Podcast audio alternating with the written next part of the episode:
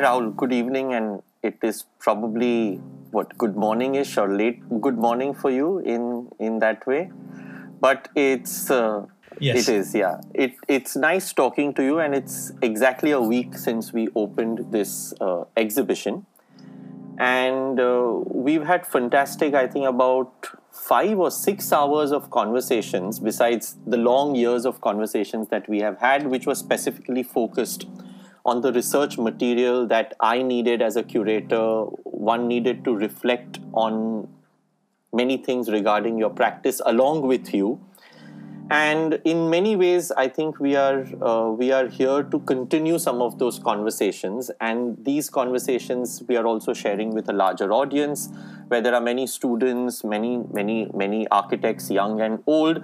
But also, I think uh, there has been a general interest amongst audiences who are not specifically architects, but are interested in looking at an exhibition that we have just put together a week uh, week ago.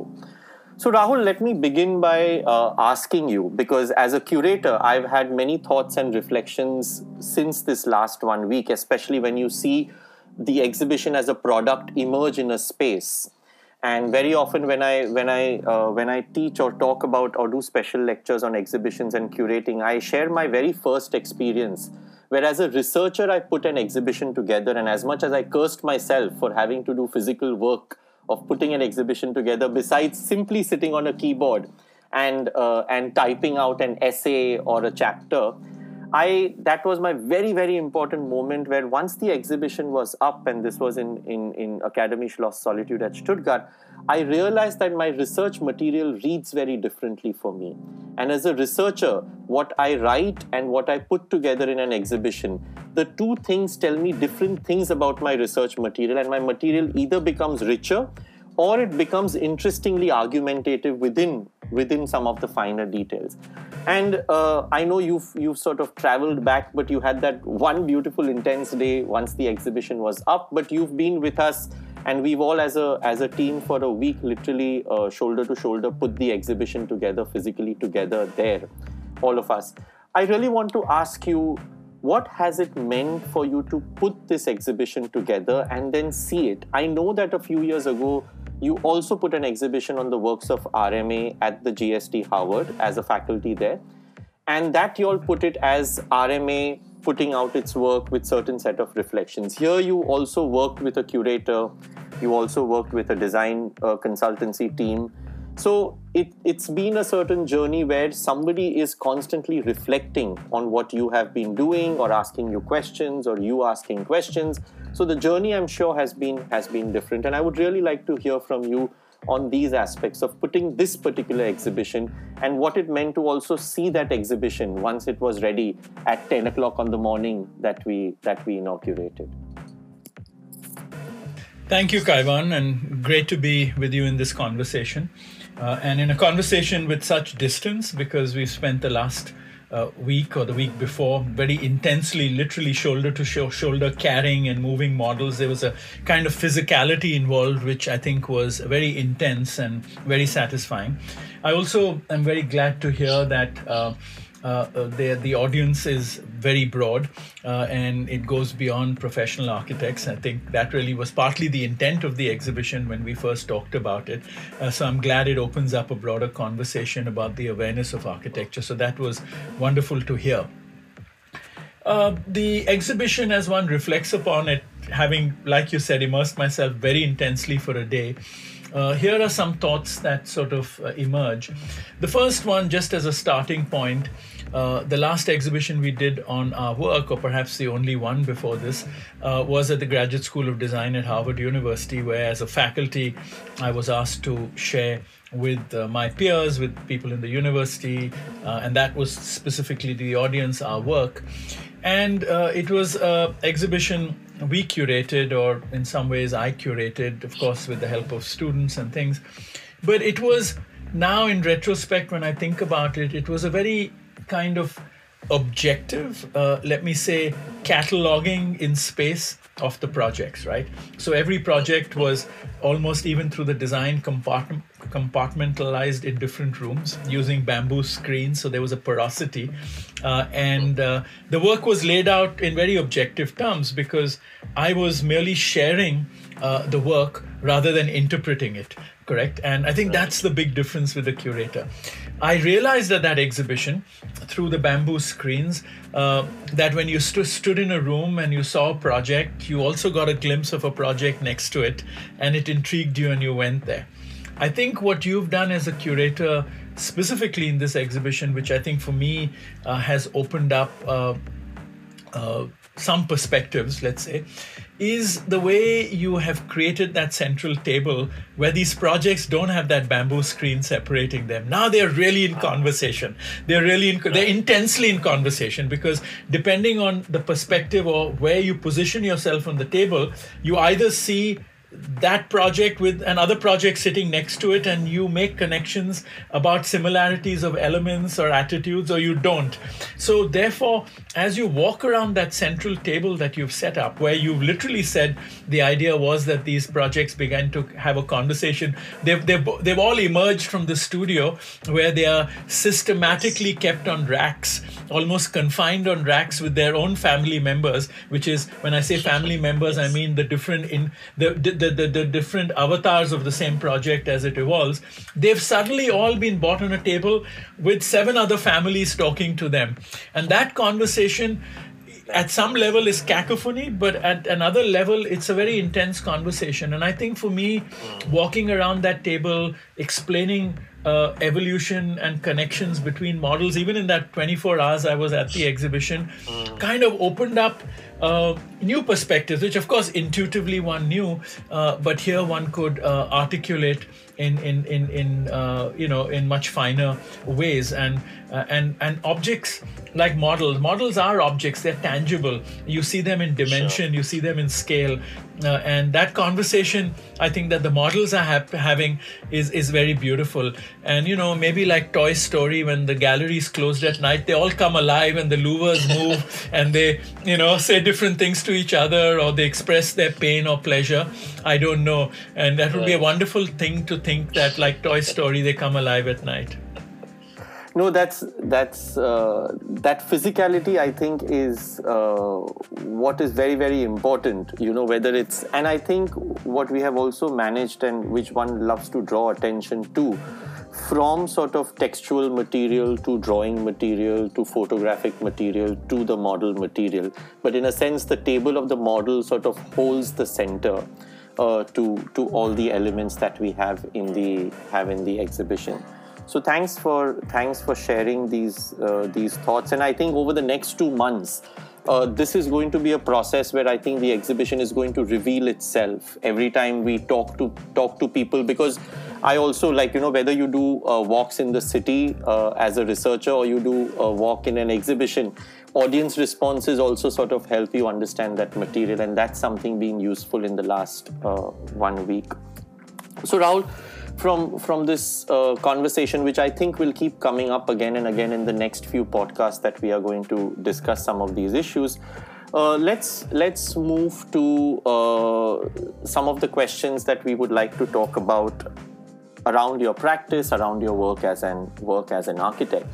And since we are sort of uh, sitting across cities, different cities and different continents, uh, what I would love to sort of uh, hear from you is in terms of an experience, what has it meant? You you came to Bombay at some point in time as a as a child. You've grown up in Bombay. Bombay has been sort of the the space of action. Uh, the city of action uh, for you even if you're sitting in boston you know we can hear your voices we can hear your work uh, through many books, uh, through many books that you keep producing, whether it is whether it was the book with Sharda Dwivedi on Bombay Cities Within, which is a constant reference book for many of us, or the Extreme Urbanism series that changes avatars and reappears talking to us about the city. But at the same time, there is the there is the academic space uh, that is uh, that is somewhere else within which also there is a space of uh, action and in between there is the city of ahmedabad you know which has been your academic uh, space your space of experience as a student your space of experience as as learning as as interactions with some of the people that you know most people in the country would sort of envy to have uh, studied with people like uh, Anant Raje or uh, B.V. Doshi or Hasmukh Patel. Uh, and the range of other names uh, uh, in that sense. So, if you would like to share as to what it has meant either a few years ago or today to have been across these uh, three cities at least. Well, that's a complicated and expansive question, uh, and uh, not an easy one to respond to. But, you know, I mean, I think one has to necessarily look at this in a kind of biographical sense, uh, because you know one grew one grew up in a city like Bombay.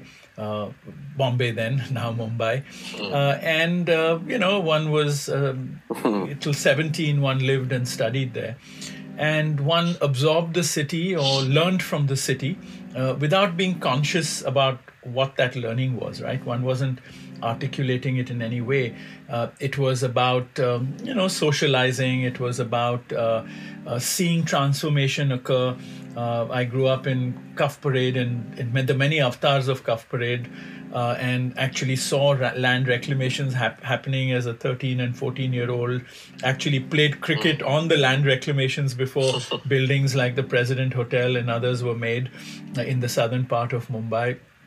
And then, you know, suddenly see skyscrapers mm. emerging from there. So one grew up in Mumbai, I would argue, perhaps in the decades of its greatest transformation in physical terms, right, as an as an expansive growth uh, uh, of the city. But of course, one absorbed all of that without uh, seeing or discerning the patterns in any way or being able to articulate it. Of course, one wasn't thinking about it in those terms, right? Uh, but one recalls very much the plural plural kind of experiences, the diversity of the city, the coexistence, those were already beginning to, I think, become very important formative um, uh, right. moments or experiences, right?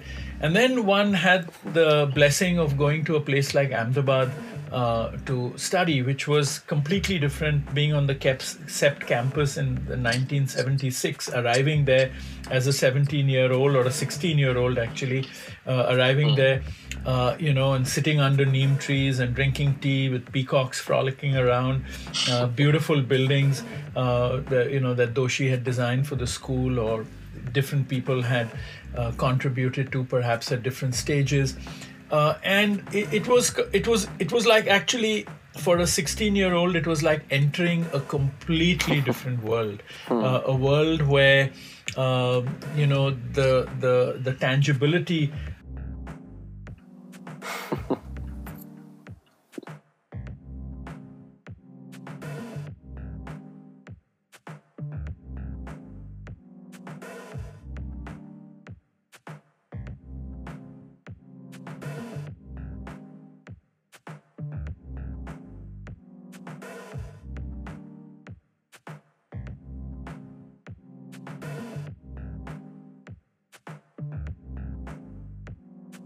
architecture, of space, and then studying it uh, was it, it, was just mind-boggling. And in many ways, I, I feel even in those formative years, Mumbai had or Bombay had had had really prepared me for this uh, in, in incredible ways because Bombay does have beautiful architecture. I mean, you know, look at the urban gesture of Marine Drive; it's mind-boggling. Right. Uh, you know, one grew up largely in South Bombay, uh, right. uh, which had very good architecture. One, of course, experienced going growing up mm. Juhu, which was really a weekend resort those days, very much like how Alibag is today. Yes. Uh, there were yet shacks with palm leaf roofs, yes. uh, you know, uh, etc. So one one had experienced uh, multiple, let me say, spatial configurations, experiences, architecture.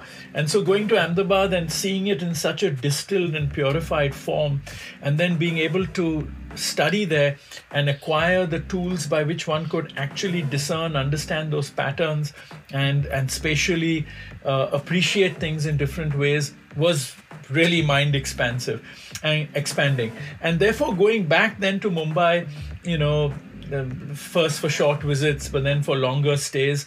suddenly made me see the city differently. And finally, when I finished studying and when decided to do my undergraduate thesis in Mumbai and immersed myself there for many, many, many months, suddenly it was like a a different city. It was like a mm. it was like reading a storybook where you knew the language. You were not just looking at the pictures, right? So you were reading the text as well as the images. Uh, it was, I think, equivalent to that kind of experience uh, because it sort of you know there were nuances that sort of emerged and jumped out and actually studying in ahmedabad in those years between 76 and let me say broadly in ahmedabad till 80 and with CEPT till 85 was an important period even in CEPT's history because uh, there was a transition of leadership.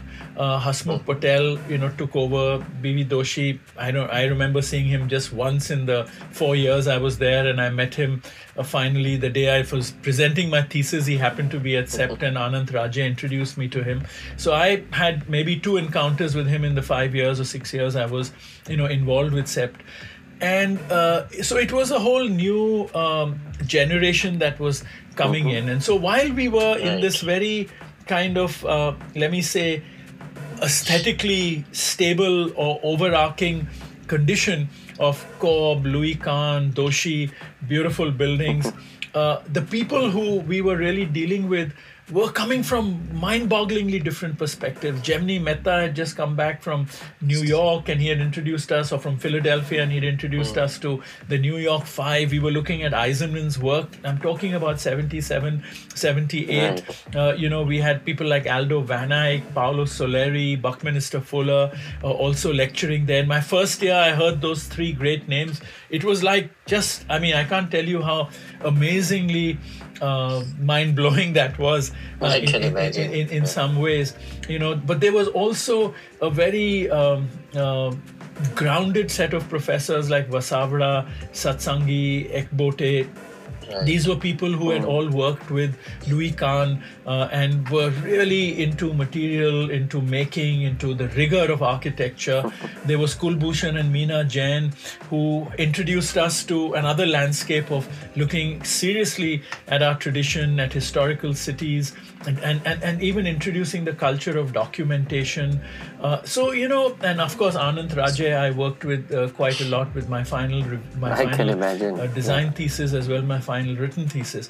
So, it, it, I, I, mean, one feels completely blessed that uh, uh, you know that one was exposed to an array of people uh, so different from right. each other, and therefore it provided us with the lenses uh, that we could at will change uh, to see value in different things, right? So one could appreciate what Jaimini Mehta was telling us about, you know, uh, the work that was now emerging uh, at the intersection of late modernism and the early moments of postmodernism.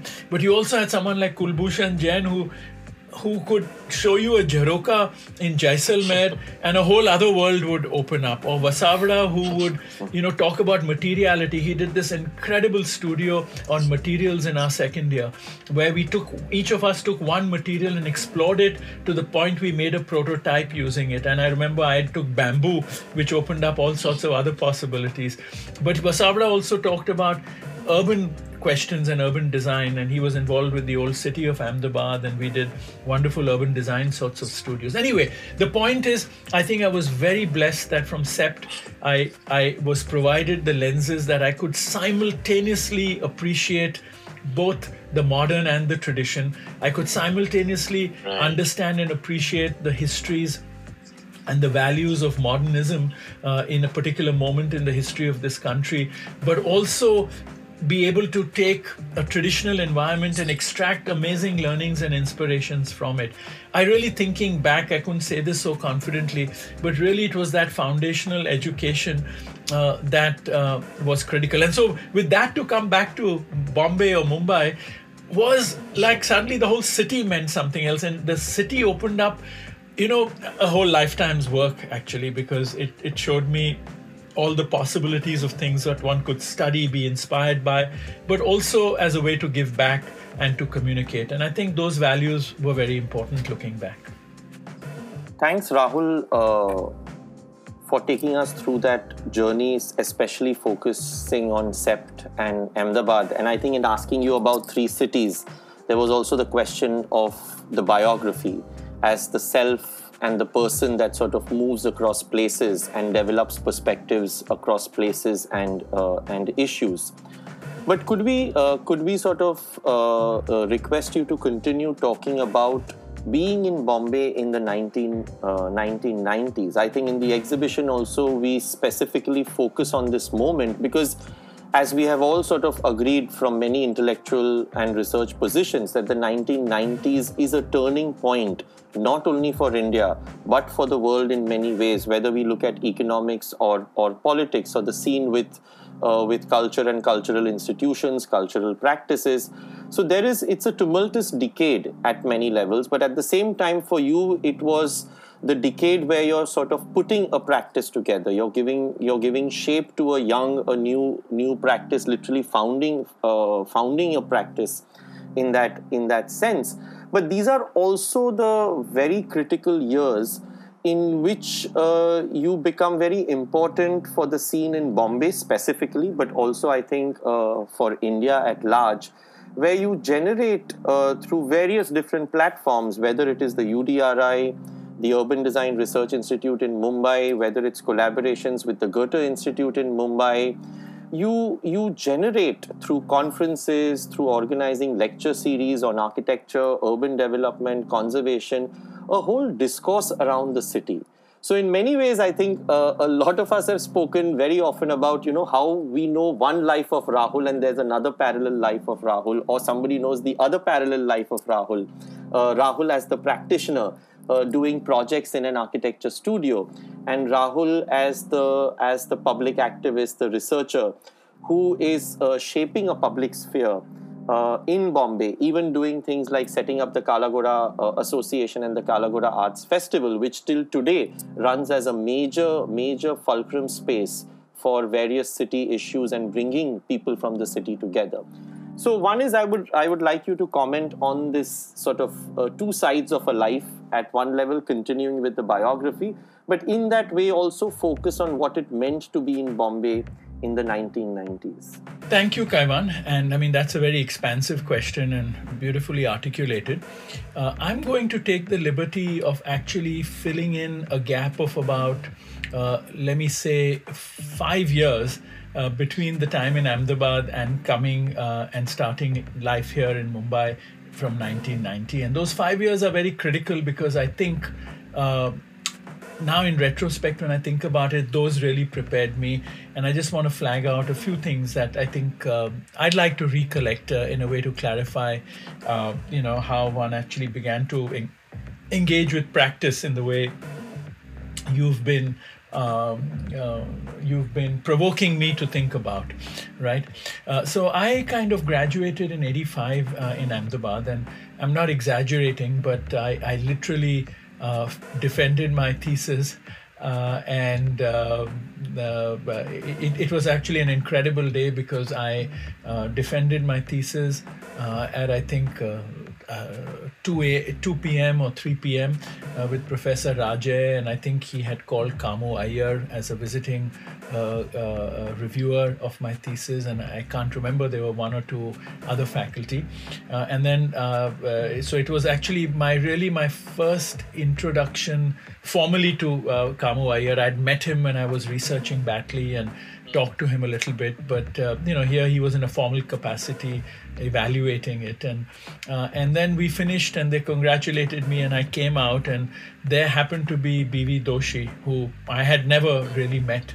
Uh, I mean I'd seen him at the school twice in the hmm. seven years I'd been at CEPT uh, but I'd never actually met him. And Raje introduced me to him and said that uh, you know I was a student who had studied Batley, and you know Batley was sort of, uh, of course, at the JJ school when Doshi must have been there, etc.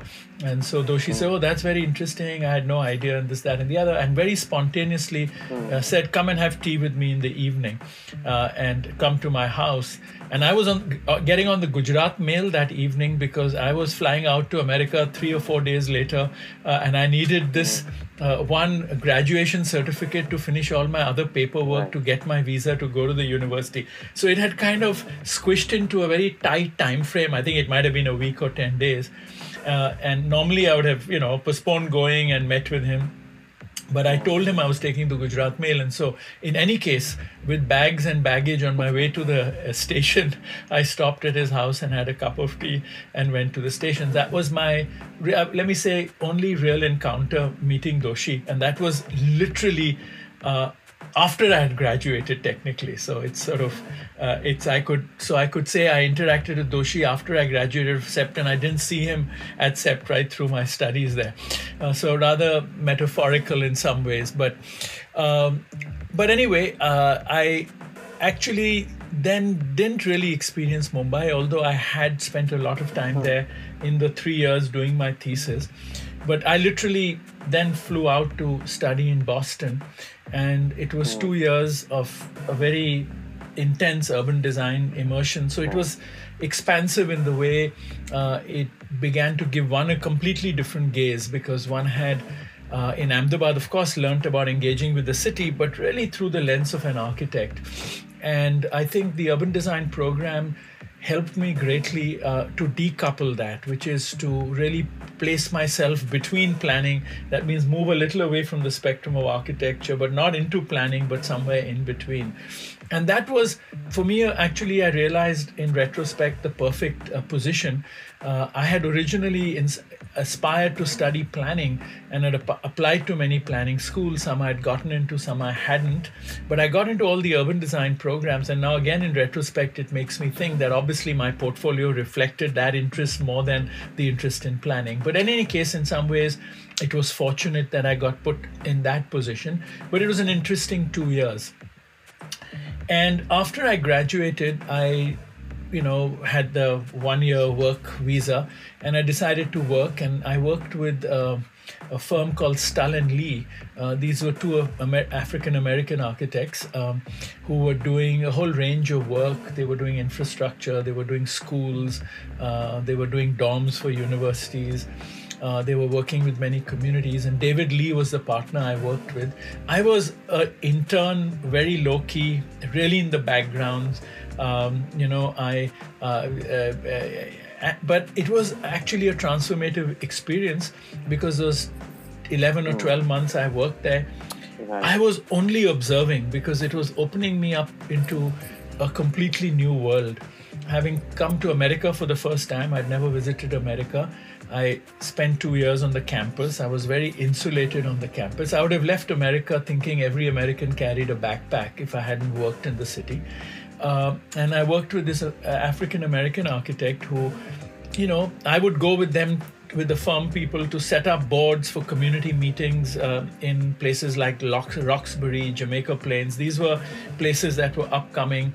Uh, they were, you know, not the richest neighborhoods. Um, they were, you know, contents, contested territories, but also largely African American, uh, which means there was marginalization, there were inequities that became very visible. But I saw David Lee, you know, present at these community meetings and engage, and it really opened up an other mode, which in many ways I felt and it resonated deeply with me as being more relevant to what I could apply uh, in India when I went back. Because what I'd studied was a very formal version of urban design and one where architecture is the central instrument by which a city is imagined. Uh, and I had also reacted to that a little bit in my studies because my master's thesis was about looking at the soft city, which then later developed into ideas about the kinetic city. My thesis was titled uh, One Space and Two Worlds and Bombay. Uh, and I was basically in my mind trying to reconcile, in very abstract ways, the uh, uh, the polarity, the disparity, the evident, uh, you know, the existence of two completely different worlds, but in one space. In the colonial diagram, they were in two spaces because you had the cantonment and you had the native town or the traditional town. But now, my argument in that thesis was these had slipped into one space, and therefore, then what does a designer do? Because when it was traditional town, you worked as a traditionalist, and when you were in the cantonment, you worked with a different European standard. But if it existed in the same space, And one of the chapters there was called Bazaars in Victorian Arcades, where one had emblematically reconciled, uh, you know, these two worlds in one space, which then went on to be developed as articles that led to the kinetic city, uh, etc. So I just flagged that out because it was a very important set of experiences, both what I did for my thesis, but also my working uh, with, uh, with, uh, uh, with with David Lee uh, in, um, in in Boston. and also the other big influence at that time was Salman Rushdie, because my thesis was actually in terms of format, it took Salman Rushdie's quotations and kind of ra- ran parallel text. Uh, so the idea was that uh, the lens of a novelist gives you a reading of the city. You know, when he describes the rituals where the tetrapod is imagined as a phallic symbol and people begin praying to it, etc. And so I was trying to uh, reconcile what I was calling the soft city and the readings through multiple lenses of what the city might mean. Uh, and of course, it was a clumsy piece of work uh, because it was a master's thesis, uh, but clearly there were many thoughts that came out of that that stayed with me for a long time. Anyway, after working, I came back um, uh, to uh, to Mumbai. I met um, uh, Charles Correa, I think, really for the first time when he visited to give a lecture in Boston, and he was at Harvard at 87.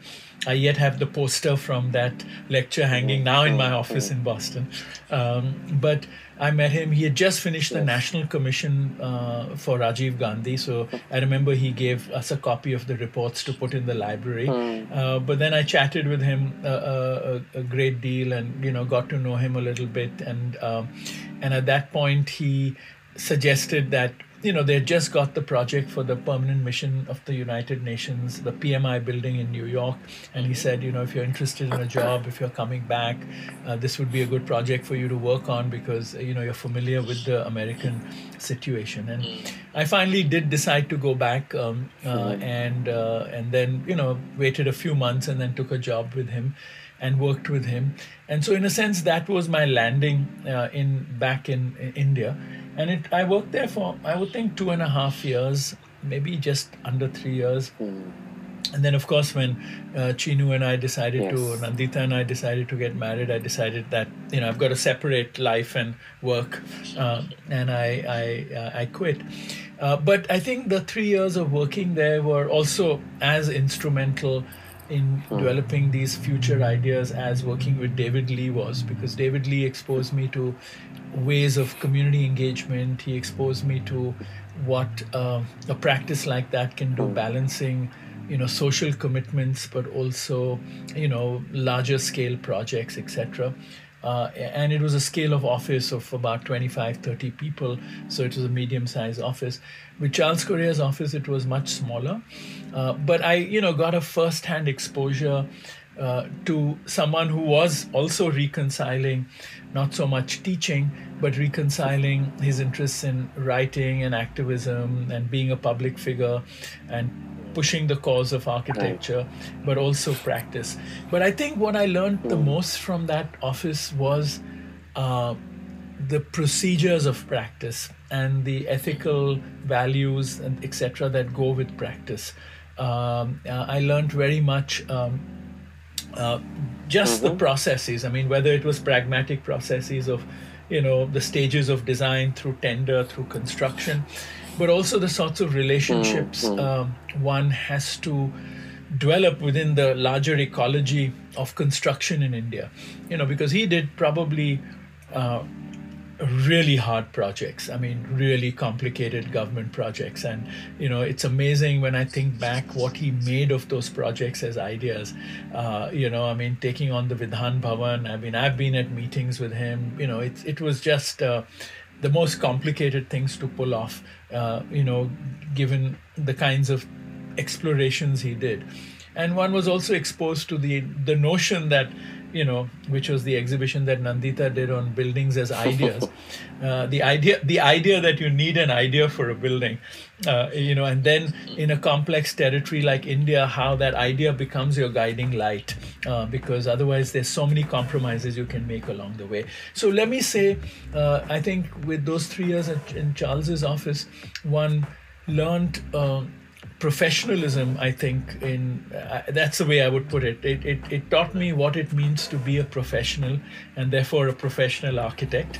Uh, but it also gave me the confidence uh, or gave me the insight let's say that articulating your views through writings was also self-nourishing in the way you could propel yourself uh, especially within a very complex condition uh, like india. So let me say those were the instruments of professionalism in a sense uh, that one you know picked up at i suppose the highest intensity possible so i think those were things that i believe mm. prepared me incredibly well and so in 1990 a chance occurrence which allowed us to be appointed for the Jahangir Art Gallery or resulted in us being appointed for mm-hmm. the Jahangir Art Gallery became, I think, a moment I thought this is a good time to start a practice. Uh, and one, you know, started. And of course, it was. Uh, uh, there were a couple of houses in the pipeline, which is uh, Purvi Parekh, who had approached me even while I was working in Charles's office for a house, and I'd said, look, I can't, I can't do that because I'm working. I've got a job, and it's, I can't be, you know, moonlighting. So she said, I'll wait. Whenever you start your practice, you just knock on my door, and you've got a house to do. So I knew we had one house in the pipeline, and uh, very soon after that, uh, the Jai Singh Mariwala house in Mahabaleshwar mm. came along, and we had the Jahangir Art Gallery, and that became the first three projects that kept us going for, I would think, almost a year or a year or two, and then smaller things began to come along. But it was just me and one other person, and Sanjeev Bajaj was the first employee, uh, and um, you know, and uh, yeah, and one thing led to the other. Wonderful, Rahul. Uh, no, this was it was really nice to hear you on this bridge years, and uh, I think in an indirect way, then it sort of makes it very clear that the way things progress in the 1990s, where on the one hand you're drawing uh, plans for the fort precinct or working on the heritage legislation which gets passed in the 19 uh, mid 1990s 1995 precisely or you're sort of uh, soon writing bombay cities within along with sharda dwivedi. But at the same time there is a there is an interesting set of projects uh, that are that are growing from the three that you mentioned to many others, uh, which I which I very often see also as projects that begin to define uh, what we call the new India, the new city, the post-liberalization cities and landscapes of uh, of the India of India's built uh, built environment. But it was it was interesting to to hear about at one level this question of community, questions of equity and uh, also i think something that you pointed out uh, we should sort of keep for maybe discussion at a later point is this question of what does it mean to be a professional in in in ways whether it is shaping yourself as a professional who has a process of duly delivering a service but at the same time in the process of duly delivering a service what are the other things that you're dealing with at a human level at a social level at a citizen level? And i think these are the these are the things that slowly slowly really emerge very importantly in your in your work. And i think which is why at the exhibition also the chronology and the multiple readings we produce of the chronology really become uh, become important important for us. So uh, if i if i uh, just sort of uh, ask you to describe some of the key important projects at the beginning of the at the beginning of your practice at the beginning of setting up uh, RMA Architects as a studio uh, would you be able to identify two or three crucial projects which which you feel were important in the way the studio began to shape its uh, its direction its work? And obviously this may you may have had certain realizations at that moment or it may be in retrospect but it will be nice to know the struggles and, and how you think of them 20 years, 30 years down the line? Kaiwan, I you know I I mean I think it's it's a very interesting question because uh, as you were asking the question, I was thinking about. Uh, about about projects and they uh, actually if i had to hmm. uh, you know make a bundle of the projects that were influential i could you know talk about three or four and actually, it's an interesting question because it also now makes me think suddenly when I think of those four or five projects right, right. that they were so seminal as ideas that then you know over many other projects developed, and uh, it's an interesting it's an interesting reflection for any practice to have have because. I do believe, and uh, and some people might not believe this, but I do mm. believe that ideas travel, ideas evolve, um, you know, uh, they are values and ideas which take on different manifestations, and therefore to be aware right. of them is very important. So, you know, uh, our first project was the Jahangir Art Gallery, uh, which was a different kind of experiment, and you know, I, I, I believe a lot of people never understood the project, and I clearly know that the client never embraced it because the person who really appointed us died before we could even start work, and uh, they were sort of stuck with us. But you know, it was an interesting challenge where uh, a gallery that large had only one entrance because Samovar was occupying the veranda, and they couldn't let it function viably as hmm. one gallery, so they wanted it to be four galleries. So how do you make four galleries with one entrance, uh, and yet have enough visibility that people would be intrigued enough to go to the last gallery? And that's how we came up with the idea of the remo- uh, the revolving partitions so that it could work as one gallery and it could also become like a series of layers like you have very much in you know Mughal architecture and traditional temples that you you see beyond, but mm-hmm. you discover it when you turn the corner. So it became this idea of having these three sets of screens, which would go into these permutations and combinations and be quite exciting. The lighting was done for that too. Right. And then I had also found that why are we stuck with the white box? And I found why are artists all doing rectangles and squares? Mm. And that had intrigued me because it, uh, you know, I just thought uh, that was just a, a, a, kind of naughty moment where I said, let's frustrate the artists by provoking them with shapes. So that's why we did those gal- those platforms with shapes. They interlock to become very calm, mm-hmm. but when hmm. they're separated, they have their own presence. And I thought, uh, you know, and many artists hated it and some yeah. loved it. And as I've said, in mm-hmm. working in Mumbai, I think Husain really understood it and made the whole gallery an in, in, installation uh, instead of uh, you know uh, responding just to form. Anyway, so mm-hmm. uh, I think it was a great learning for us. So for me, it wasn't, in my own view, a significant architectural project, but per se, but through that provocation it opened up a whole world to me because every artist knew me a lot of the artists my age, like uh, uh, Atul Dodiya and others, came in contact with me. I think it was through the gallery that I even met Ranjit Hoskote and others for the first time. So it became actually a public, it, it was the most public venue uh, in uh, Mumbai, in all of Mumbai in 1999. Between Samovar and that, I had studied for a year in Elphinstone College. So I knew that ecology like at the bottom of my, at the tip of my fingers in a sense, right? Uh, so it was something I was hmm. familiar with, and suddenly to have intervened in a space which one grew up with, mm-hmm. uh, you know, from Elphinstone, hanging out in Samovar for that whole year before going to study architecture. This is as a 16 year old, 17 year old. Yes, yes. It was mind boggling. So, it actually, the main thing that came hmm. out of hmm. the Jahangir Art Gallery as the first project was a connection to a forum and to also understand the Kala Ghoda area. I remember, you know, the museum and Jahangir Art Gallery were very very terrible legal battles, which I was not even aware of. And when I started work at the Jahangir Art Gallery, Gorakshkar stormed in and started screaming at me uh, and uh, anyway, we then it, he calmed down. We started talking. We established we had some common friends. And the next thing I knew, I was having tea with him uh, in the Prince of Wales Museum, and he called up uh, Mr. Bodhe, who was a senior architect, who was their architect, the museum's architect, and said, "I want you to meet this young man." And I was sent off to Bode's office, who advised me how to go about it. He got me the sanctions for Jahangir Art Gallery. We became very good friends.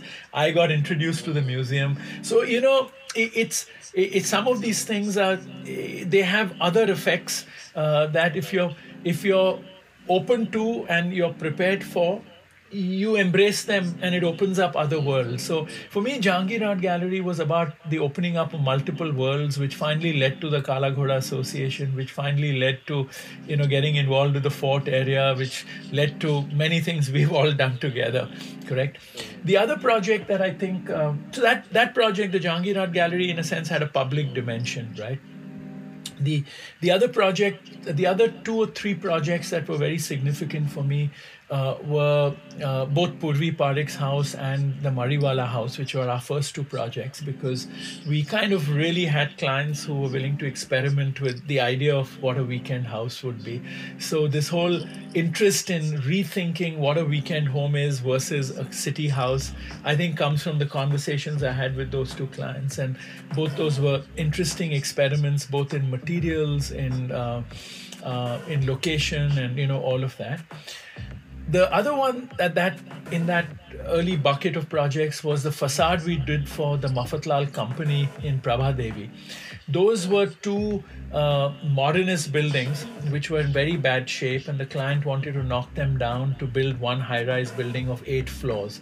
And we managed to convince them that instead of knocking it down, let's restore it and connect it with a facade so you have a lot of presence.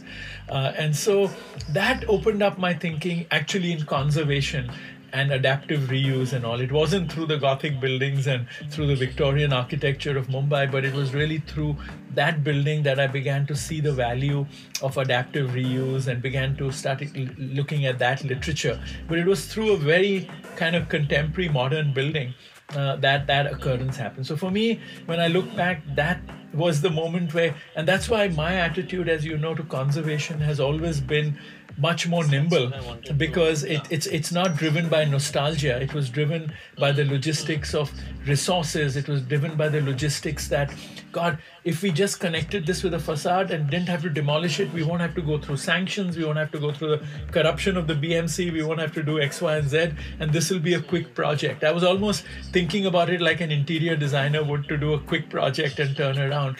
And you know, so it, it started exposing me that my God, there are other possibilities why take everything for face value? Uh, and it gave me the confidence to think a little bit out of the box in terms of even dealing with clients. And that project came to us not through the Mafatlals, who I didn't know. I mean, I, I you know, I, I didn't really. They weren't people who approached us. It was a engineering firm of Bhagwati and Company.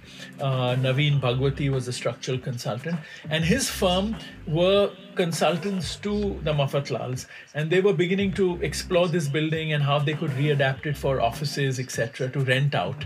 And they approached us that, look, can you do something with the facade, or can you help us with an eight-story building? What are the possibilities? And so it was from left field. Uh, but it gave me the confidence that look these are interesting ways one can do things kind of differently at that point, we also got approached for a project that we were in some ways not prepared for. It was a project for a factory for Ecomax. Ecomax was a company that was run by uh, uh, uh, Mr. Dhanukar, who happens to be Prafulla Dhanukar, the artist's husband. And Prafulla also I had met through the Jahangir Art Gallery collections. Uh, and, uh, and it was a large factory which had an office, a factory, and housing. And what we did was a very interesting project. we did the factory like a factory. We did the office with tiled roofs and verandas and courtyards, and we did the housing using you know a different kind of paradigm of, of clusters and things, but a totally different vocabulary. So, one vocabulary of the factory was industrial, the vocabulary of the office building was courtyards with sloping Mangalore tile roofs, and the vocabulary of the housing was uh, uh, flat slabs and, you know, they were blocks with terraces and things like that. And what we did was we took a facade to connect them all. And this came kind of out of the Mafatlal facade project. So from the street, you see this long facade which undulates with the super graphics which says Ecomax.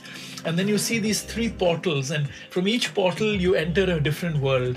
One is a world uh, of an industrial kind of uh, space, one is a world which is you know comforting for an office and one is a domestic world of a different scale uh, and so uh, it i think that was another interesting experience which made me think about the simultaneous validity of different approaches and then finding mechanisms to tie it all together.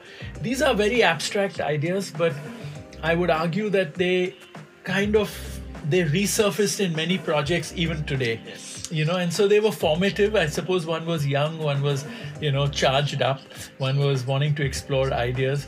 Uh, and, uh, you know, having worked in Charles Correa's office where every project had to have a you know a really good driving idea uh, one began to articulate this and i think um, for me those were very foundational projects uh, for the firm no that's that's very interesting at two three levels because i was again simultaneously thinking while you were speaking. One is that you know when we are doing one level of reading of the chronology uh, and picking up what i call the short stories one of them is the facade. And uh, clearly it's an idea that is uh, it's an architectural element that is taking shape uh, very specifically right from the very early years of the practice very early very early projects. But also in the way you're describing many of these projects i think it's it's also indicative as to one is the changing nature of projects that architects would face in the last 20 30 years with that moment but also the nature of approach to architecture practice. And it's it's not it's not the practice that sort of the college and the studio prepares where there is a where there is a defined site there is a defined program or there is a defined client and all you do as an architect is is then put a building to building together but in many ways it is in the it is in the interstices of existing uh, existing fabrics, existing relationships, existing networks, that actually projects are projects are taking shape. And I think it's it's evident uh, later in your own studios that you shape as an academic, which also sort of turn into the series of books, the extreme urbanism books, where clearly the shaping of a studio, the shaping of a studio as an academic, as a pedagogic exercise, you clearly, uh, whether consciously, subconsciously, you are drawing in many ways from small experiences to even larger experiences, whether it's an extreme urbanism dealing with the redevelopment of Dongri area in uh, in Bombay. So I think I think it, uh, many things come out from these early early experiences. The way you describe them, especially the process of way the projects emerged and they got handled and dealt at the design level rather than pure design questions or pure context questions, but they interweave into, into each other.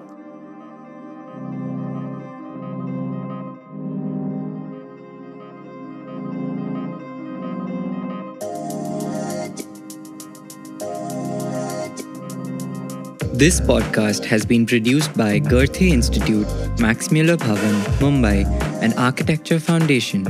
The views and opinions expressed are those of the speakers and not of the producers. It is produced as part of the exhibition Architecture of Practice Research, Reflections, and Reformulations on 30 Years of RMA Architects, curated by Kaiwan Mehta. The exhibition is on till 31st December 2021 at Goethe Institute, Max Muller Bhavan, Mumbai.